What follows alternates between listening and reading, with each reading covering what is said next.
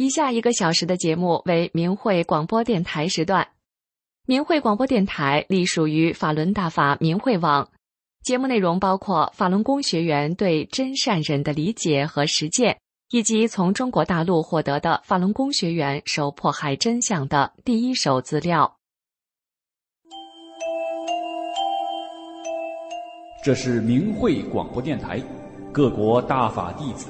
在向中国民众讲述真相，这是理性反迫害的和平之声，这是呼唤善良真诚的大忍之声。这是明慧广播电台，各国大法弟子在向中国民众讲述真相，这是理性反迫害的和平之声，这是呼唤善良真诚的大忍之声。各位听众朋友，下午好，我是心雨。今天是七月七号，星期五，祝您周末快乐！欢迎您收听以下一小时的明慧广播电台时段的节目。我们节目播出的时间是北京时间每天下午五点到六点。首先为您介绍今天节目的主要内容：先是法轮功真相系列节目，接着有十分钟的新闻，然后请听时事评论。浅意真善忍对人心的归正，之后将再次是法轮功真相系列节目，接着将与您分享明慧丛书绝处逢生的第十六部分。在善恶一念间栏目里，要讲的是婆婆虔诚信大法好，癌症愈福寿全。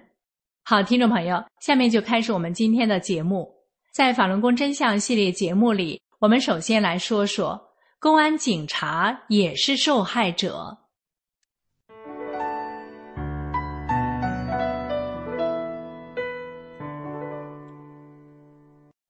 听众朋友您好，这里是明慧广播电台法轮功真相系列，今天给您带来的是一个真实的故事。那是两千零二年四月。有几名法轮功学员被非法关押在一个公安局里的地下通道中，在昏暗的灯光下，几名警察挨个询问这几名法轮功学员的姓名。见他们都不说话，一名年轻的警察抽出宽宽的皮带，朝一个坐在墙边的年轻男法轮功学员狠命的抡去。这时，一名女法轮功学员想也没想，就直觉的挡了过去。他用双手护住了那名男法轮功学员的头，皮带就像雨点一样，不停的打在女法轮功学员的手臂上、头上。警察一边抽打着，一边对这名女法轮功学员喊叫着：“走开！他是你的什么人？”这名女法轮功学员用坚定的语气说：“是我的弟弟，放下你的皮带，不然你会后悔的。”但是警察仍不停的抽打着。这时，地下通道的尽头忽然有一个小小的人影走了过来，是个看上去六七岁的小男孩。小男孩一边对着这位年轻警察喊“爸爸”，一边从裤兜里拿东西塞到嘴巴吃着，然后漠然的看着眼前残酷的场景。年轻警察停下手，看见儿子。狰狞的脸上露出了些许笑意，他回应了男孩一声后，又摆起架势，准备要抡起手中的皮带继续殴打。看着眼前这名六七岁的男孩，女法轮功学员对警察说：“你把孩子带走。”年轻警察愣了一下，随即他得意地说：“放心，我们的孩子是久经沙场考验的，这种场面吓不着他。”但是，女法轮功学员再一次用不容置疑的语气对年轻警察说：“你把孩子带走。”接着，他说道：“不久的将来，你的儿子知道你今天毒打的是这个世界上最善良的人们的时候，他会唾弃你的。在他面前，你将失去做父亲的尊严。”地下通道里顿时一片寂静，年轻警察怔怔的愣在那里。其他警察也呆呆的看着他。过了片刻，年轻警察低着头，牵着儿子的小手向外走去。但是走了几步，他又停了下来，然后俯下身，用在场每个人都听得见的声音对儿子说：“跟阿姨再见，说谢谢阿姨。”孩子回转过身来，扬起他的小手，用稚气的声音喊着：“谢谢阿姨，阿姨再见。”通道里所有的人都静静的目送着他们。他们将要走到尽头时，年轻警察挥舞着他的右手，向法轮功学员们致意。然后他领着儿子走出了阴暗的地下通道。后来有知情的人说，那个年轻警察是他们这里一个有名的打手，但从那次以后，同单位的人再没见过他挥舞皮鞭。即使是心狠手辣的打手，人性中也有对儿子的慈爱，也有对善的认同，也有对自己恶行的否定与悔过。如同黑暗中的光亮，法轮功学员用从真善忍法理中修出的大善大忍之心，唤醒了打手埋在心底的良知，使他停止了行恶。没有哪个父母希望自己寄以厚望的儿子成为一个打人的凶手，没有哪个妻子希望自己终身依靠的丈夫是一个残暴的恶徒。没有哪个孩子希望自己视为偶像的父亲是一个迫害好人的恶人。但是，当一个本应守护正义、主持公道的警察沦为毫无人性、残害良善的暴徒，对他自己以至至亲的亲人来说，那是怎样的一种悲哀啊！听众朋友，这里是明慧广播电台的法轮功真相节目。希望以上的故事对我们有所启发。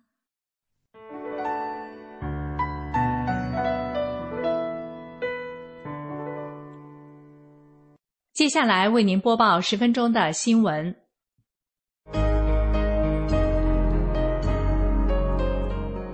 欢迎收听明慧网报道的大陆消息。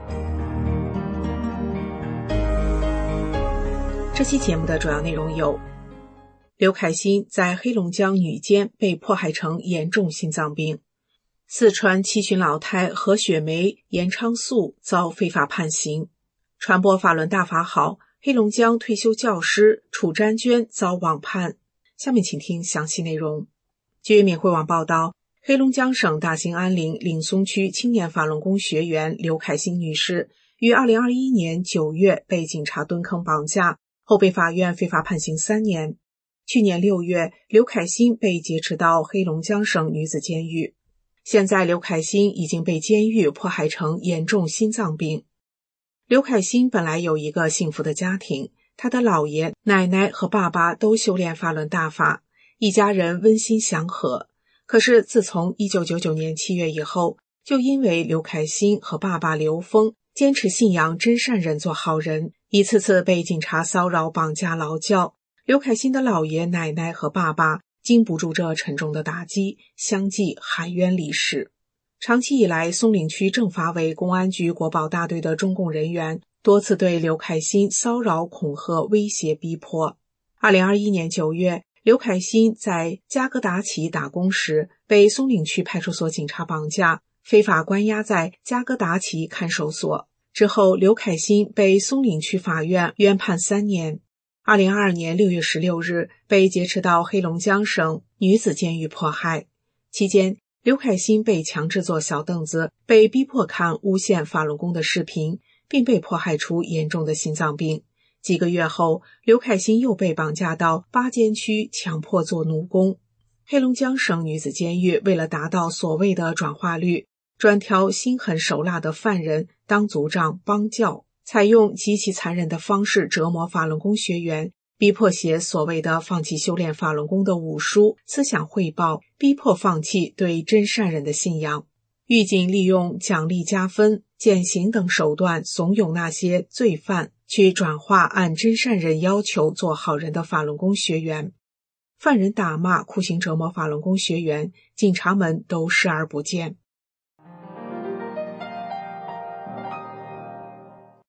据民慧网报道，六月二十九日，四川省遂宁市七十二岁的法轮功学员何雪梅女士被蓬溪县法院非法判刑三年，监外执行，缓刑一年。遂宁市七十七岁的法轮功学员严昌素女士，五月十八日在蓬溪县蓬南场派出所内被蓬溪县法院直接冤判一年，缓期两年。去年十月，何雪梅与严昌素两位老太太在城南街道向人们传播法轮功真相。告诉人们在天灾人祸中记住“法轮大法好，真善人好”九字真言，被警察绑架之后，他们被劫持拘禁在永兴看守所，非法关押三十五天后，被所谓的取保候审，回到家中。目前，两位老人都遭法院非法判刑。据明慧网报道的不完全统计，二零二二年，遂宁市法轮功学员遭受各种方式的迫害达一百七十人次。其中四十八人被绑架，三十三人被非法抄家，七人被非法拘留，五十九人遭骚扰。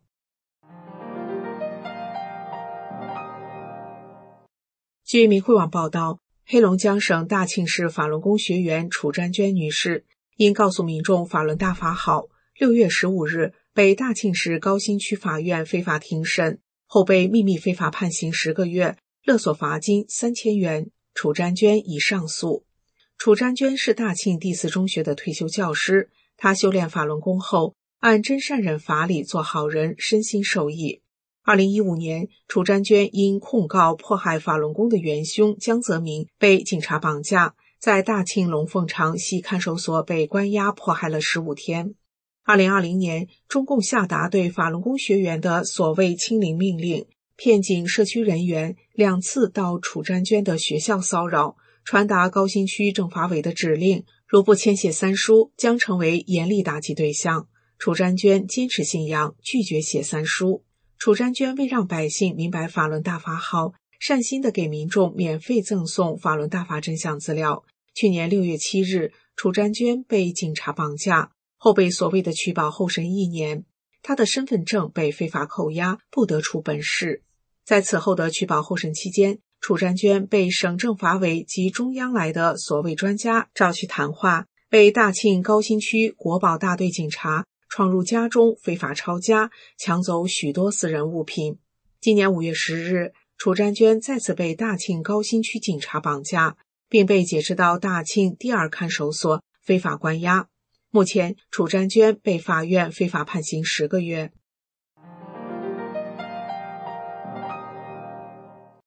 据明慧网统计，迄今为止被中共迫害致死的法轮功学员中，能够查明身份的有四千九百七十三人。但由于信息封锁，尤其是中共掩盖活摘法轮功学员器官的罪行，法轮功学员因迫害而导致的实际死亡人数远远超过这个数字。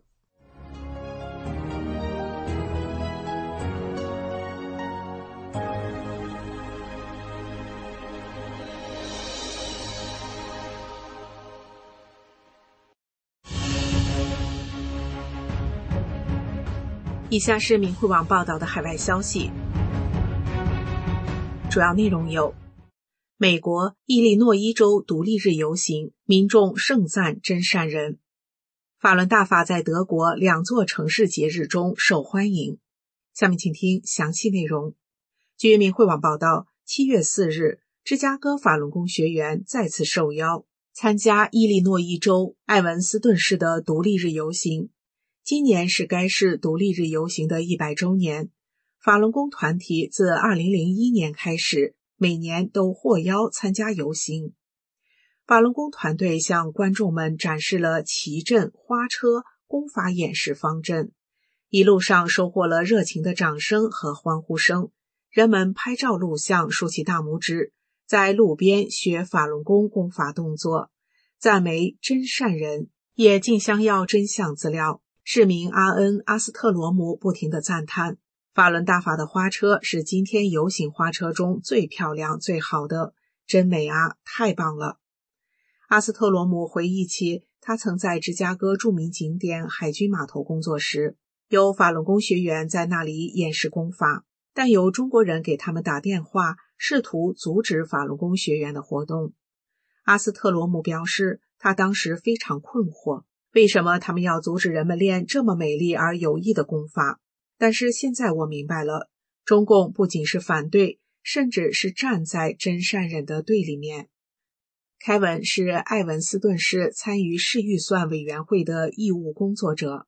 凯文说，他曾接到介绍法轮大法的传单，现在这张传单还贴在我房间的墙上。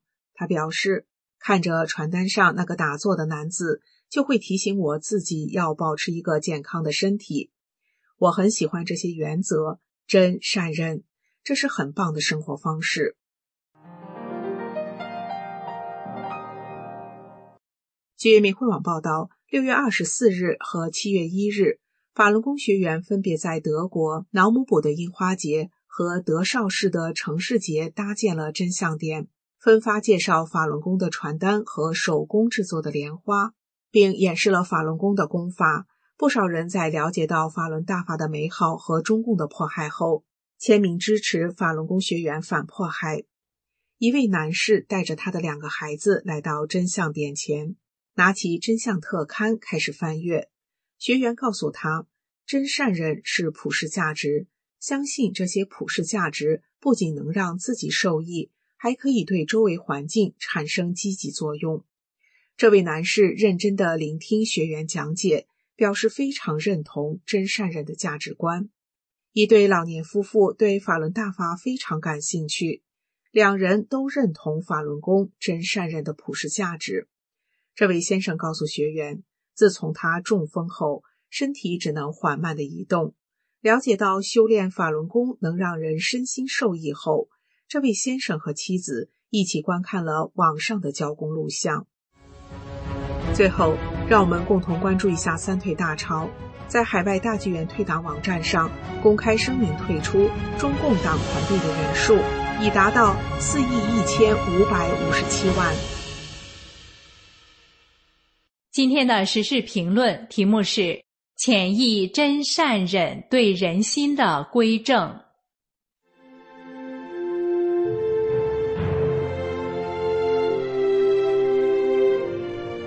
请听时事评论：潜意真善忍对人心的归正。文章发表于明慧网，二零二二年六月二十六日。我是上世纪七十年代初出生的人，到我记事的时候，十年文革已经结束。家在农村，那时的条件很艰苦，用的是煤油灯。到了夏天，大家都在外边乘凉。听爷爷奶奶讲各种善恶报应故事，在我幼小的心里种下了善的种子。十年文革摧毁了很多传统正统的东西，给人们心中灌输了很多假恶斗的东西。但是爷爷奶奶那一辈的头脑中还有很多传统价值观在，遇到问题用积德造孽做总结，给我留下了很深的印象。那时候的农村有辈分之说，见了面对长辈都是有称呼的，叔、伯、爷等，辈分大小与年龄无关。一家有事，全村人帮助，有力的出力，有钱的出钱，那种帮助是无私的，也是发自内心的。男女之间有一道无形的约束力量，彼此见面会脸红的。很少有借钱不还赖账的，离婚都是很少见的。谁有了不正当男女关系，在当时是一件很丢人的事。总之，许许多多中国传统文化的东西，在那个时代还是保存了下来。记忆中一个最明显的感受是，一九九二年，时任中共党魁江泽民出台了中共十二大报告之后。道德败坏的感觉最强烈，人们的目光完全转向了经济，一切都在向前看。那时我正在上大学，晚上走出校园门，时不时的能听到老年人骂江泽民不讲道德，败坏了社会风气。大学里面的现象是，一夜之间考试作弊不是遮遮掩掩的事，好像可以公开化了。谈恋爱也不是什么难为情的事了，找人办事托关系好像也理所当然了。人们突然觉得传统文化是束缚人的，应当当作封建迷信去破除。讲科学，一切向前看才是时髦的东西。至于什么是封建迷信，其实并不是很清楚。这对于我这样有着传统文化观念的人来说，就这样随波逐流是一件很痛苦的事。我也在苦苦的探寻着人生真理：人到底为什么活着？就为了眼前这点蝇头小利苟活，不甘心却又很无奈，每天都生活在苦苦的挣扎中。一九九二年五月，法轮功在吉林省长春市悄然传开。直到一九九三年，我才得以看到了《法轮功》一书最初的版本。我看了一遍，也知道里面讲做好人挺好，可是对里面讲的特异功能部分，因为不相信而障碍住了。直到一九九四年六月，参加了法轮功师傅在河南郑州举办的讲法班后，才开始逐渐接受和理解真善忍的理念。还记得讲法班结束时的那个晚上，已是九点多。我坐在返回的火车上，流了一路的眼泪，那是发自内心的喜悦。这辈子有师傅在管我了。从大学毕业到走上工作岗位，我严格按照真善忍的要求做，凡事顺其自然，什么都不争了。通过修炼法轮功，明白了很多天机。那种精神境界的无止境追求，才是人真正的乐趣。物质上的追求会带来人的贪婪与欲望，只能让人苦上加苦。最值得一提的是，记得那时候社会上提起法轮功，人人都说好。单位招工，明确提出练法轮功的优先。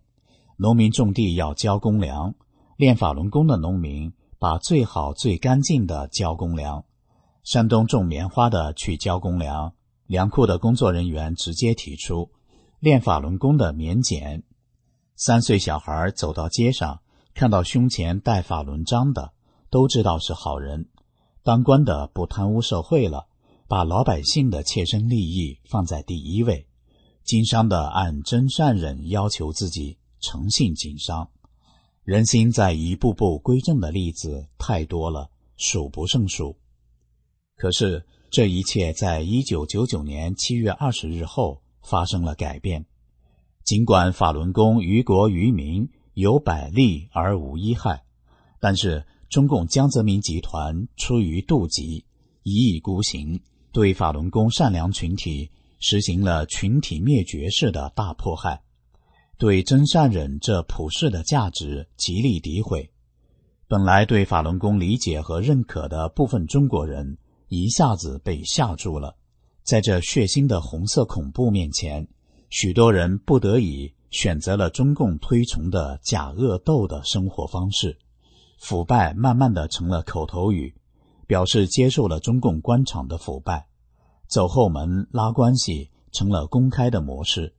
一夜情、二奶、三奶也被国人接受与效仿，人为了钱什么都敢做。法轮大法红传世界三十年，在大陆，由于被中共谎言的灌输冲击，一些中国人已经不知道善良的活着是什么滋味，人礼敬神佛是什么状态，良心、道德、正义这些正面价值观的词汇。渐渐离开了善良的中国人，而我依然思念那棵老树下爷爷奶奶的故事，一个个善恶有报的故事。以上的时事评论内容选编自《明慧征文选灯》中回归的评论文章，潜意真善人对人心的归正。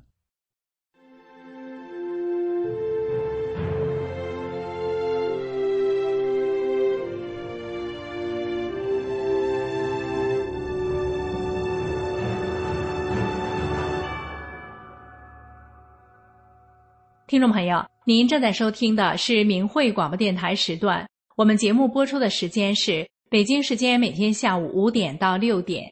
更多节目可以通过破网软件到明慧电台网站收听，网址是 m h r a d i o 点 o r g。欢迎您继续收听。下面是法轮功真相系列节目，请听专业电视人说：天安门自焚是在演戏。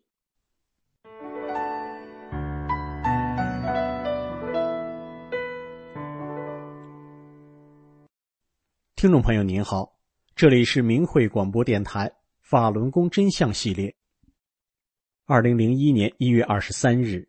震惊中外的天安门自焚案发生，中共喉舌新华社一小时后向海外发布消息，称五名法轮功学员在天安门自焚。然而，中共的喉舌中央电视台播出的天安门自焚新闻节目疑点重重，例如，天安门广场面积大而且空旷，并没有陈列灭火器，警方事先不知情，却能在九十秒内。携带大量消防设备出现在画面中。中央电视台并不是每天二十四小时开着多台摄像机对准广场，何以有那么多的摄像机多角度的把自焚镜头，包括特写镜头设置下来？希望之声记者采访了纪录片《七世为火》的制片人李军。作为专业的电视人，李军说。自焚事件当时发生的时候，作为一位专业电视人，我看了之后，我就知道这个事件基本上是假的。因为我自己是电视制作人嘛，又是导演，我们当时一些专业同事都在一起，你看看我，我看看你，就不说话了。为什么？因为一个最简单的原理，你给我一台摄像机，你告诉我天安门广场有自焚。我都拍不下来。李军说：“天安门广场那么大，自焚的时间最多也就是一分钟到两分钟的时间。我到哪去拍啊？”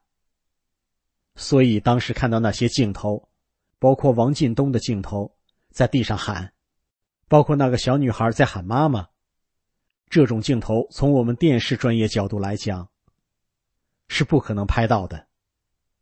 所以，这种镜头出现的时候，我们就知道这是在演戏。这是我们经常在拍电视的时候导演好的。我这儿准备好了，你就叫，而且机位又非常正，像王进东都是最正的机位。像这种情况下，当时看完这个事情之后，就知道这个事情，从电视专业角度来讲，为抹黑而抹黑吧。硬造出这么个事情来。李军回忆说：“大概在一九九七年、一九九八年的时候，我跟他们合作过七八档片子，焦点访谈的记者和摄像跟我们都认识。后来我在私下也问过他们，我问：那个人怎么拍出来的？哪来的？他说：那个人不是我们这儿的。我问。”那是哪来的？他说：“是政法委的，人不在我们这儿，平时根本看不到这个人。他拿了个片子就在那儿播，他们怎么拍到的？说实话，咱们都是圈内人，还看不出来吗？”听众朋友，您听明白了吗？这个自编自导的电视剧，原来是出自中共政法委之手。听众朋友们。让我们静下心来想一想，法轮功教导人们按照宇宙特性真善忍的法理修炼自己，做好人。全世界有一百一十多个国家和地区都有人在修炼法轮功，然而没有任何一个地方出现过所谓法轮功学员自杀或杀人的事情，这是为什么呢？中共过去让人们仇恨地主，仇恨资本家，仇恨右派。仇恨走资派，再到后来仇恨法轮功，不就是他灌输仇恨、制造敌人的一贯手法吗？今天的法轮功真相节目就到这里。以上为您带来的是专业电视人说天安门自焚是在演戏。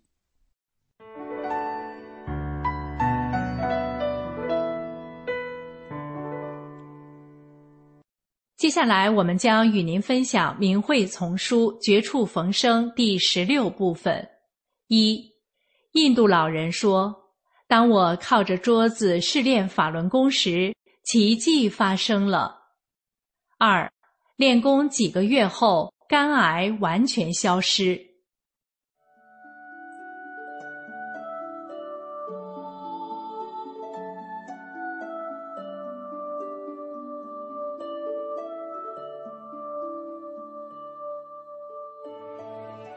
疾病一直是人类难以战胜的敌人，尽管目前的医学很发达，但是仍然有很多人生活在病魔缠身的悲苦之中。在明慧丛书编辑小组所编辑的《绝处逢生》这本书里，我们看到罹患各种顽疾和绝症的人们，因缘际遇修炼法轮功之后，都得以绝处逢生，开始了身心健康的修炼生涯。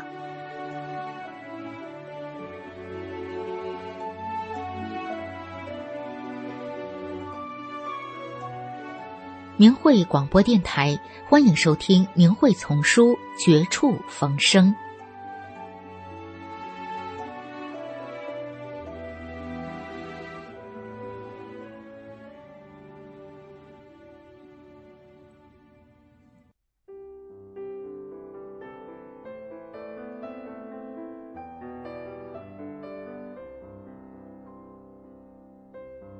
印度老人说。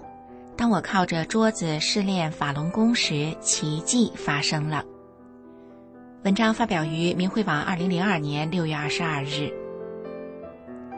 我叫莫离丹尼尔斯。二零零二年三月十六号，当我靠着桌子试着练习法轮功时，奇迹发生了。就在这一天，我居然能够自己从床上爬起来，走下楼梯。并与一些来家中做客的朋友交谈，就这样，我一直做到晚上十一点。而我的客人们原本以为我病得快不行了，不想竟然见到我如此健康。那天，我感觉自己像个冒牌的病人，好像我过去的那些高血压、震颤、眩晕、左臂疼痛、呼吸困难、过敏性皮疹、关节炎以及水肿等症状都没有发生过似的。以前我的血压常常难以测到，唯一可以量到的，一般也在二百七十九、一百三十五左右。我常常被救护车送到医院抢救，医生告诉我说，我的心脏机能从根本上受到了影响。与此同时，我还得承受药物治疗的各种不适反应。而在二零零二年三月十六号，当我试着练法轮功的那天，我的血压开始下降。并且在几天内回到了一百二十，我于是彻底断绝了所有的药物，并且不再因为健康原因而整日闭门不出。为了让您了解这个奇迹对我的巨大作用，先让我做一个简单的自我介绍吧。我于一九三二年出生于印度，四十一年前，我作为福布莱特奖获得者来到了美国。并与另一位来自印度的福布莱特奖得主结婚，定居于芝加哥。但是我丈夫在九年前意外的突然去世。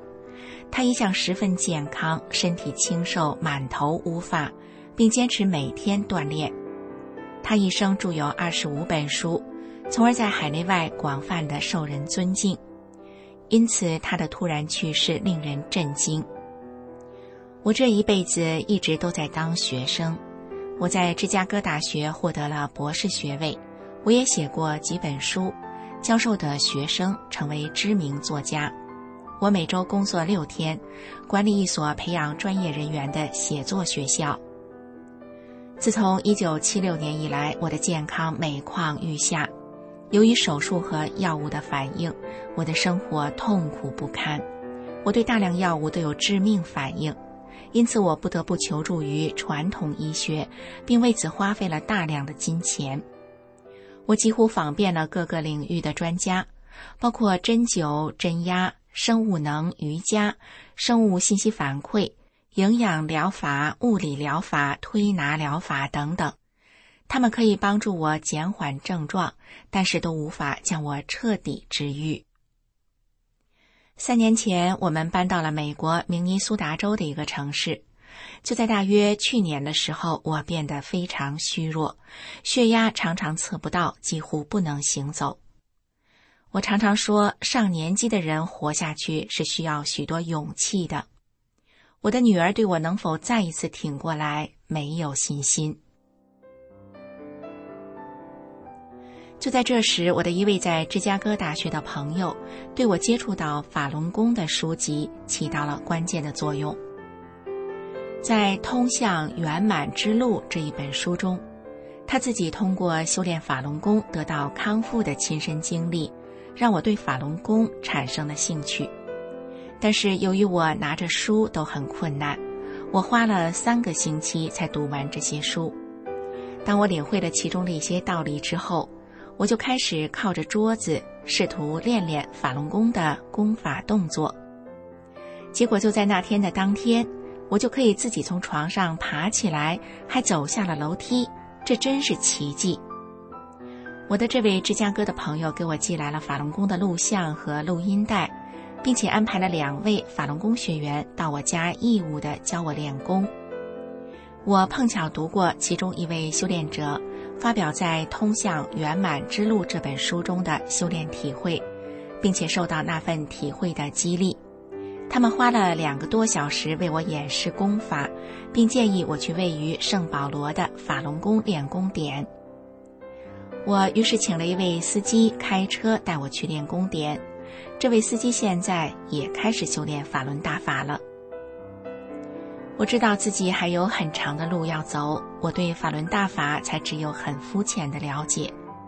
每天都会发现自己身上需要去掉的缺点，我还不能使自己的思想保持清净，我还不能双盘打坐，我每次只能看进去一两页《转法轮》这本书。但是我也看到了发生在自己身上的奇迹般的变化。我手术后留下的伤疤不那么疼了，我的脚感觉健康了，我的关节不再折磨我了，我不用再吃药了，甚至包括维生素我也不用吃了。我的心脏不会出现挤压般的刺痛，我的左臂不痛了，我的震颤停止了。我每天起床后也不会出现眩晕和呼吸困难了。我不再因为病痛而被隔离在生活之外。我对于子女的生活也不再那么焦虑。我越来越能享受到花园的乐趣。我还为我的花园设计了一个高八尺、宽五尺的铜金字塔。我那位芝加哥的朋友告诉我说，李洪志老师在《转法轮》中。提到过金字塔，李洪志老师在书中说：“法就像金字塔形的，到了极高层次上，用三个字就可以概括，那就是真善忍。”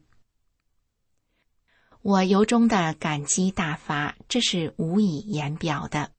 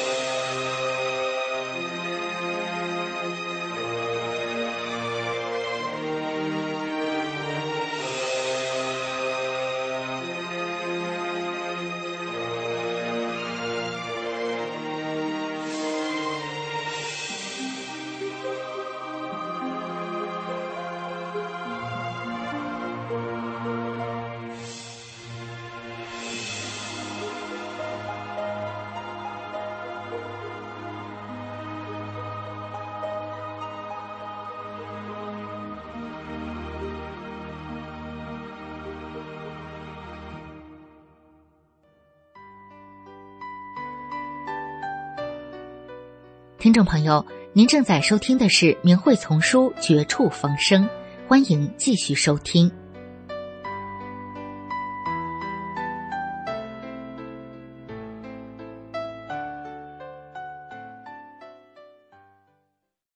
练功几个月后，肝癌完全消失。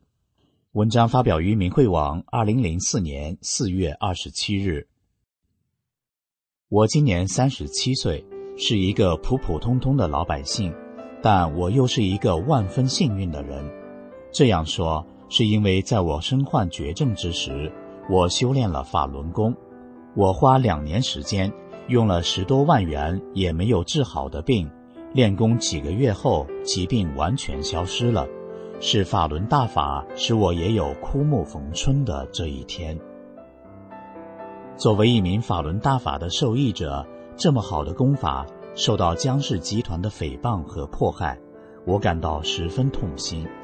我想在这儿谈一谈我修炼法轮大法的感受，以便使一些对法轮大法有误解、受蒙骗的人。对法轮大法有一个正确的认识。二零零零年三月，我不幸染上了肝炎，到医院检查，医生说病情已经很严重了，并介绍我到中医院退休的蔡院长那里治疗，说蔡院长非常擅长治这种病。蔡院长给我治了五个多月，中药和西药的药费用去了两万多，但病情没有半点好转。那时，我家里人看在眼里，急在心上，到处寻找良医在治疗。经人介绍，我又转到另一退休院长那里治了四个月，中西药费又用去了三万多，但是病情仍是没有好转，怎么办呢？王院长见情况不妙，医术用尽，也未能使我好转，只好把我推回家里。家里人悲痛欲绝。亲朋好友到处替我寻找民间良医，并买药，一共又用去了一万多元，整整治疗一年多。再去复查，病情仍是不变。那时实在没有钱买药了，只好停药。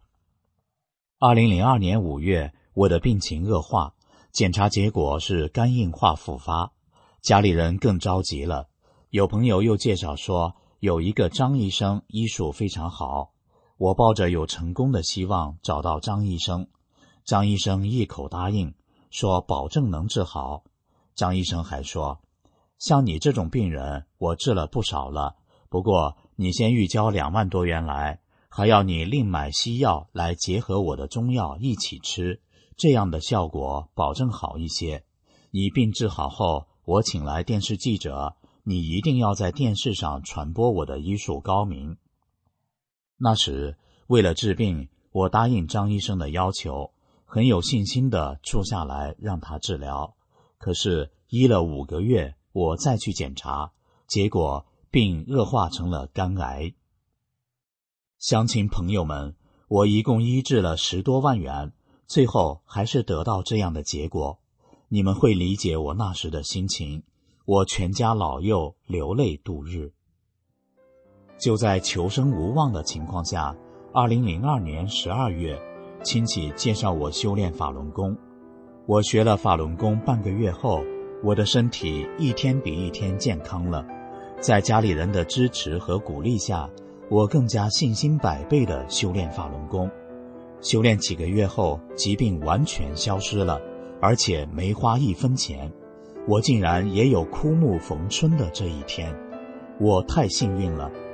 我的邻居和亲戚见我在这短短的几个月，能跟家里人一起种田、出海、早出晚归，没有一个人不说法轮功真神奇。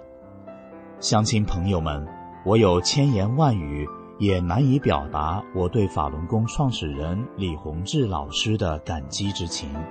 是法轮功给了我第二次生命，是李老师将我从死亡线上拉了回来。使我重新成为一个健康的人，我的家庭又恢复了往日的快乐，是法轮功救了我的一家，所以我以我的亲身经历告诉世上的有缘人，千万不要相信江氏媒体对法轮大法诬陷的假话。常言道：“百闻不如一见，百见不如亲身体验。”我大胆地向广大朋友们告知，法轮大法是正法，法轮佛法教导世人以真善忍做好人，能使整个社会道德回升，这不是很好吗？我真想不通，这么好的功法，政府非但不推广，反而进行迫害。我认为这是完全错误的和不公平的，是违背了客观事实的。请大家记住，法轮大法好，法轮大法是正法。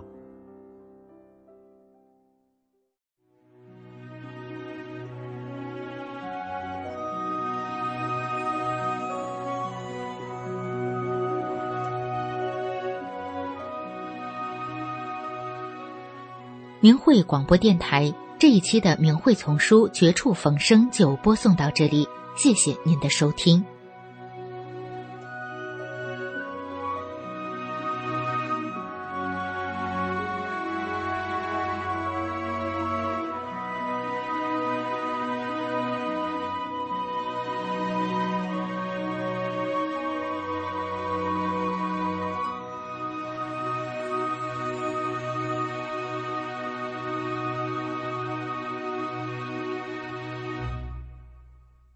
婆婆对大法有一颗虔诚的心，晚年福寿双全。善恶一念间栏目与您分享的是：婆婆虔诚信大法好，癌症愈福寿全。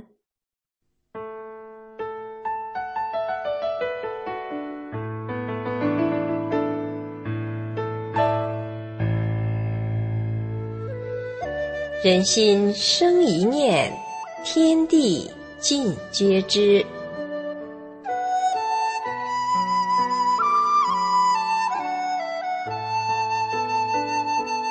听众朋友您好，欢迎收听明慧广播电台《善恶一念间》节目。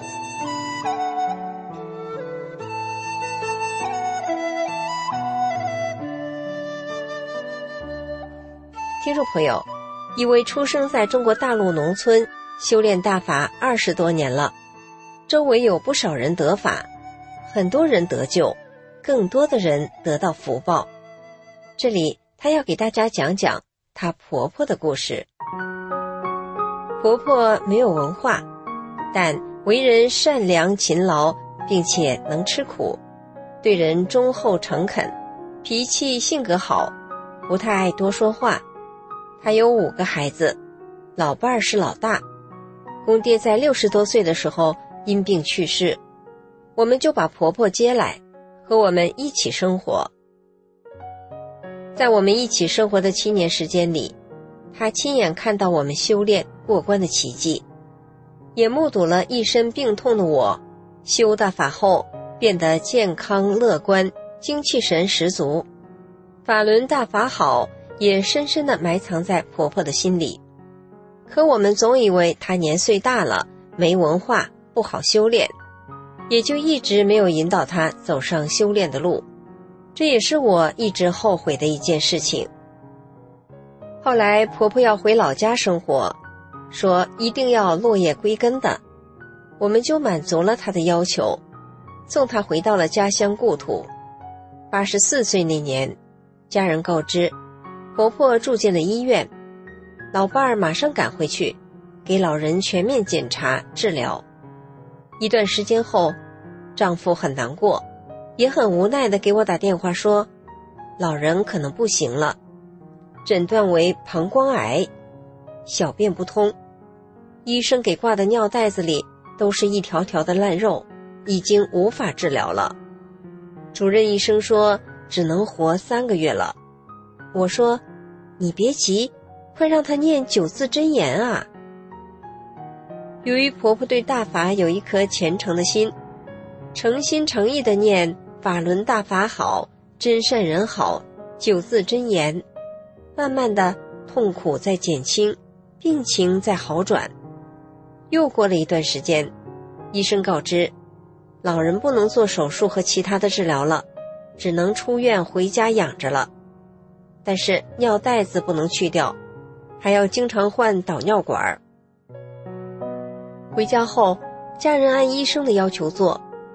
一个多月后的一天，婆婆自己不小心把导尿管儿给弄掉了，发现小便正常了，她很开心，家人也都很高兴。从此，医院无法治疗的膀胱癌痊愈了，婆婆又过上了无病一身轻的幸福日子。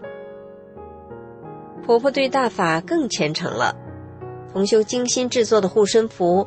婆婆天天戴在自己的脖子上，经常跪在床上，双手合十，反复念叨着：“李大师好，法轮大法好，真善人好。”有一天，婆婆得知她的老姐姐身体很不好，很痛苦，并且双目失明了，他很着急，就跪在床上，双手合十说：“李大师好啊！”某某村子有个老人叫方平，化名，两个眼睛什么都看不见了，怎么吃饭呢？请您帮他一下吧，我在这里给您磕头了。过了一段时间后，大妹去看望姨妈，说她一只眼睛能看见东西了，身体也好多了。婆婆把这件事情告诉我们，大家都很高兴。为婆婆有一颗对大法虔诚的心高兴。婆婆的晚年生活很快乐，整天乐呵呵的。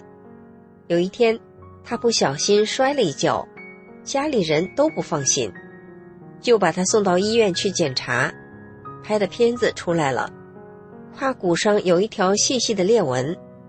医生说，不用管他，自己都能恢复好的。又做了全部检查。什么血压呀、血脂啊等等，指标都正常。后来胯骨裂纹也愈合得很好，除了有一点小感冒之外，身体一直很好。婆婆到了九十一岁的那年夏季，天气比较炎热，但她的身体没有任何异常现象，吃喝睡都很正常。一天，大妹开车到集镇。买回来很多她比较喜欢吃的东西。晚饭后又给她端来一些最爱吃的葡萄，她也吃了一些，就正常的睡下了。可到晚上十二点钟的时候，大妹叫他起来方便，可怎么也叫不醒，发现他还在侧身睡着，睡得很自然。原来，老人没有一点痛苦和难受，安安稳稳的走了。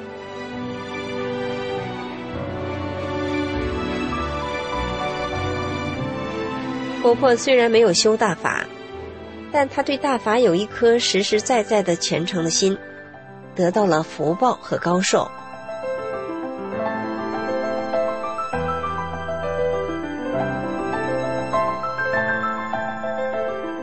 听众朋友，今天的善恶一念间就到这里，感谢您的收听。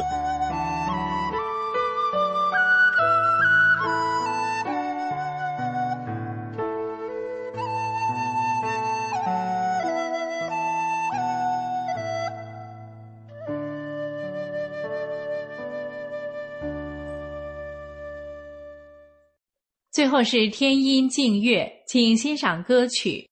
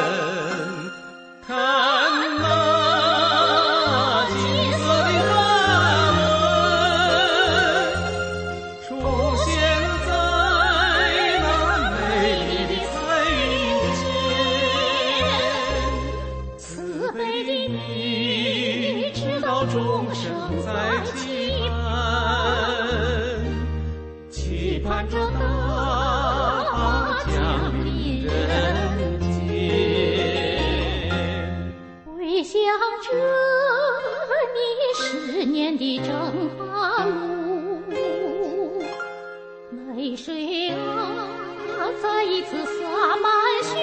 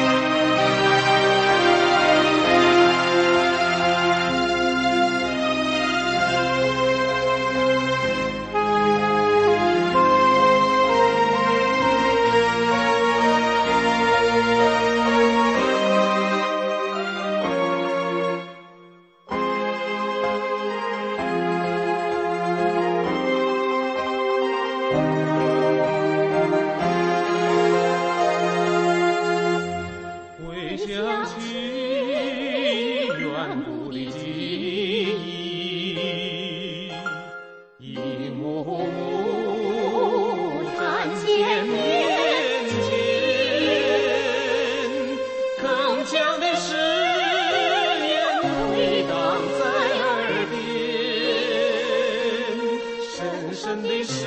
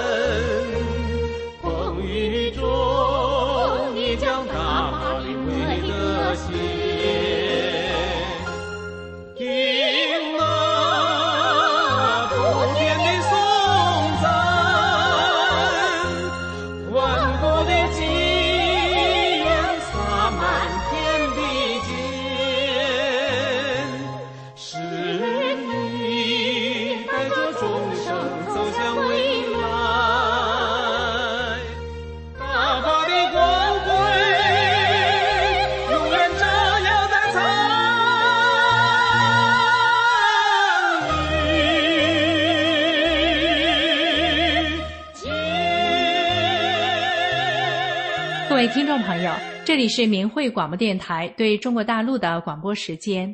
我们的收听时段是北京时间每天下午五点到六点。更多节目可以通过破网软件到明慧电台网站收听，网址是 mhradio 点 org。今天的节目就为您播送到这里，心语感谢您的收听，我们明天同一时间再会。